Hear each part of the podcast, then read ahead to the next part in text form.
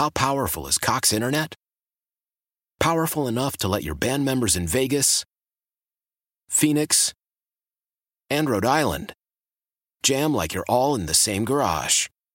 Get Cox Internet powered by fiber with America's fastest download speeds. It's internet built for tomorrow, today. Cox, always building better. Cox Internet is connected to the premises via coaxial connection. Speeds vary and are not guaranteed. Cox terms and other restrictions may apply. Analysis by Ookla Speed Test Intelligence Data. Fixed median download speeds. USQ3 2023. Old Man Winter here. If I had it my way, it would stay winter all year long. Short days, wind chill, black ice, and a good polar vortex. Oh, heaven! Wait, is it getting warm in here? Your cold snap is over, Old Man Winter. Spring has arrived. Spring. Spring is here, which means it's the perfect time to get away in the Hyundai you've always wanted. Visit the Hyundai Getaway Sales Event, where you can get great deals on all of our award-winning Hyundai models, like the tech-filled Tucson and Kona, as well as the spacious Palisade. Enjoy wherever you go with the peace of mind that comes with America's best warranty and three years or 36,000 miles of complimentary maintenance. But hurry in, these deals won't last. Add more joy to your journey at the Hyundai Getaway Sales Event. Now get 0% APR or up to 1500 bonus cash on the Hyundai Tucson. Now, during the Hyundai Getaway Sales Event.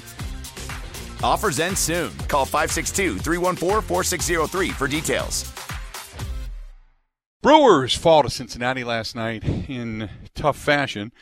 And every time, every time they start to sniff that 500 mark, it just it just doesn't happen for them. And to talk more about it, Adam McCalvy of Brewers.com and MLB.com joining us on the Schneider Orange Hotline. Hello, Adam. How you doing? Hello, Bill. Yeah, 0 and 8, eight times, including opening day, obviously, where they're 0 and 0. And uh, Correct. I don't know. I went through them last night. I was interested in those games because when you kind of go through them, it helps tell a little bit of the story of the season. Those games individually, because there's like some Eric Lauer in there who never got going. Uh, there's the Kenta Maeda near no hitter that really highlighted the offensive problems. And, and on that topic, even opening day itself, uh, being shut out by Kyle Hendricks was kind of, you know, uh, harbinger of what was to come for an offense that just hasn't been able to do it. This team has not been able to get over the hump when it comes to getting to 500. Uh, I guess the my, my question is, Adam, and and has it been when you go through those numbers? Has it been the offense? Has it because the pitching last night out of Woodruff was really solid, and and Rasmussen came in and just uh, watched it kind of explode. Moustakas did his damage against his former team, but has it been the offense that has been more often than not lacking? Has been has it been bad bad pitching performances? Why can't this team seem to get over the top? Yeah, I think when they look back, whatever happens the next uh, week, uh, when they look back on it, it's going to be the offense that needs to be examined and you know fixed for next season because you know Brandon Woodruff is a good example. He the Brewers I, I think one of the big numbers this year is that they are five and seven behind Woodruff. Last year it was eighteen and four. So when you look at Woodruff's numbers, he's pitching the same. The strikeout rate's the same, the walks are the same, the stuff is the same, all the StatCast advanced data. He's pitching the same. He's pitching well well enough to win at least. Now he's definitely had stumbles in the middle of some Right. of these games. Fifth inning has been really hard on him, but the reason that that he has no margin for error because he's just not getting the support he needs, and you know that has been the common denominator all year long as they have tried to get over this magical 500 hump. Is they're just there, there's too few games where the offense is, as Craig Counsell says, driving the bus. I mean, there was the 19 run game, there was the 18 run game, and there have been some good signs lately. But I think when you look at the season as a whole, it is uh, mostly a failure of run production.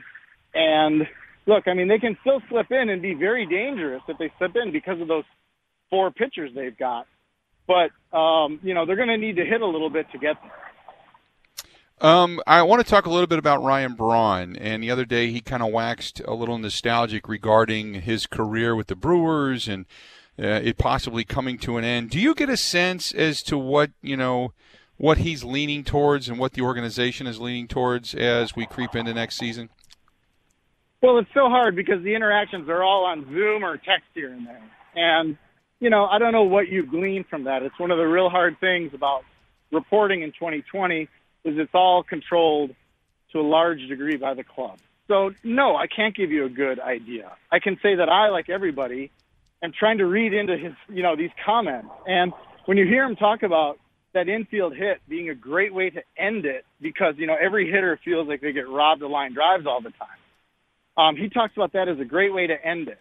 And you see people screenshotted for me, um, you know, Larisa Braun basically saying, I'm going to miss Milwaukee. Goodbye to Milwaukee.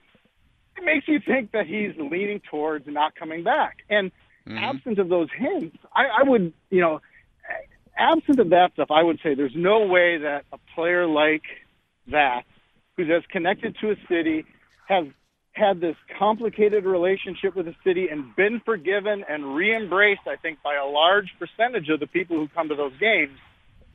There's no way he's going to go out in an empty stadium. But then you hear him talk and you sort of look at the hints and you think maybe that's the case. Now, the other part of this is it's not all his decision, right? I mean, the club is going to decline that, that, that option. It's a $4 million buyout. And they can certainly talk about some sort of a deal to come back. But what are the economics going to be this winter? And, you know, if you're talking about a couple of million bucks to bring someone back as, you know, because, well, A, you think he can produce, but also as like a PR, not a stunt, but the, has a PR element to it. It's hard to throw around that money when, you know, the the financial situation in the industry right now is in ruin. Um, so that that's going to be part of it too. Is there's got to be a mutual interest in 2021, and it's not entirely going to be Ryan Braun's decision. Do you think? I mean, four million bucks in today's game, and I hate to say this, but four million bucks in today's game is a pittance. It's well, considering. I, I would push back on. I would push back on that bill because, you know, again, I always hesitate when we talk about team finances because people think it's you know they're just lining their their pockets and and I don't know, but the, the I do know that teams are getting killed this year with no fans right. in the stands, especially a team like Milwaukee that relies so heavily on ticket revenue. They're taking an absolute disaster of a bat, and I think four million is not a pittance in this environment. So is four million for what he brings to the table, where he's brought September, where he's brought leadership, where he's brought fans, where he's been at least versatile and being able to play outfield and a little bit of infield. But uh, do you then is, is that compilation of ability and numbers worth four million dollars in today's market? Well, that's going to be the that's going to be the question Mark Attanasio and, and David Stearns to some degree face. And you know, the buyout's four million, then you got to pay him a salary on top of that. So whatever the number that they come to in this theoretical exercise would be, they have to decide whether that's you know worth giving an opportunity to have a proper send off. And again, it's going to also be dependent on production. I mean, the one thing we know is that when he is healthy enough to swing the bat, he's really dangerous.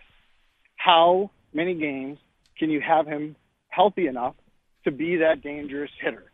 I mean, the guy kills left-handed pitching as much today as he did the day he came up to the big league. But the back's got to be right in order for him to do it.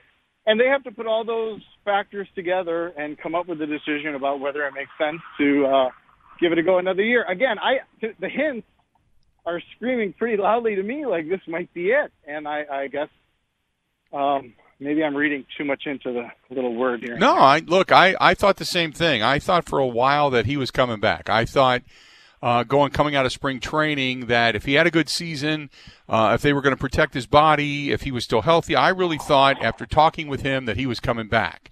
And I agree with you. The screenshots, the comments, the hints. Uh, it, you know, he's not Brett Favre. I mean, I hate to bring that up, but he's not Brett Favre where he's going to waver. I mean, I think, you know, when he talked about his kids, his wife, the family life, being away, and he really has to weigh that because as the kids get older, he really enjoys spending time with them. It sounded to me like he was saying, you know what, it's I just want to go home. I don't want to do anything. I yeah. just want to go home. I want to spend time with the family. That's to me what it sounded like. I completely agree with you. And I agree with you, Bill, on the part about not wavering. When he makes his decision, it's going to be 100%.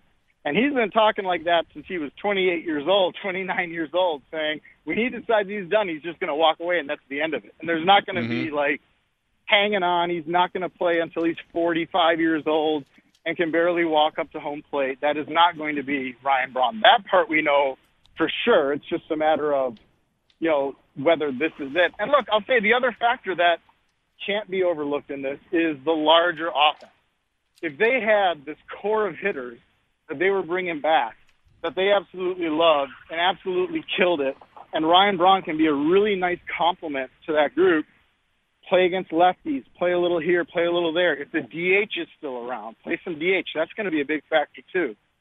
Um, that would be a different story. But they don't have that kind of offense. They have an offense that looks like it needs fixing, and they're right back where they were, where they need a first baseman, they need a third baseman, they need to figure out, you know, who's going to be the shortstop, Arcia, Urias, or bring in someone else. Um, you know, they have questions at a lot of different positions and I think that adds also to this sort of cloud of uncertainty about where Ryan Braun fits and all that for next year.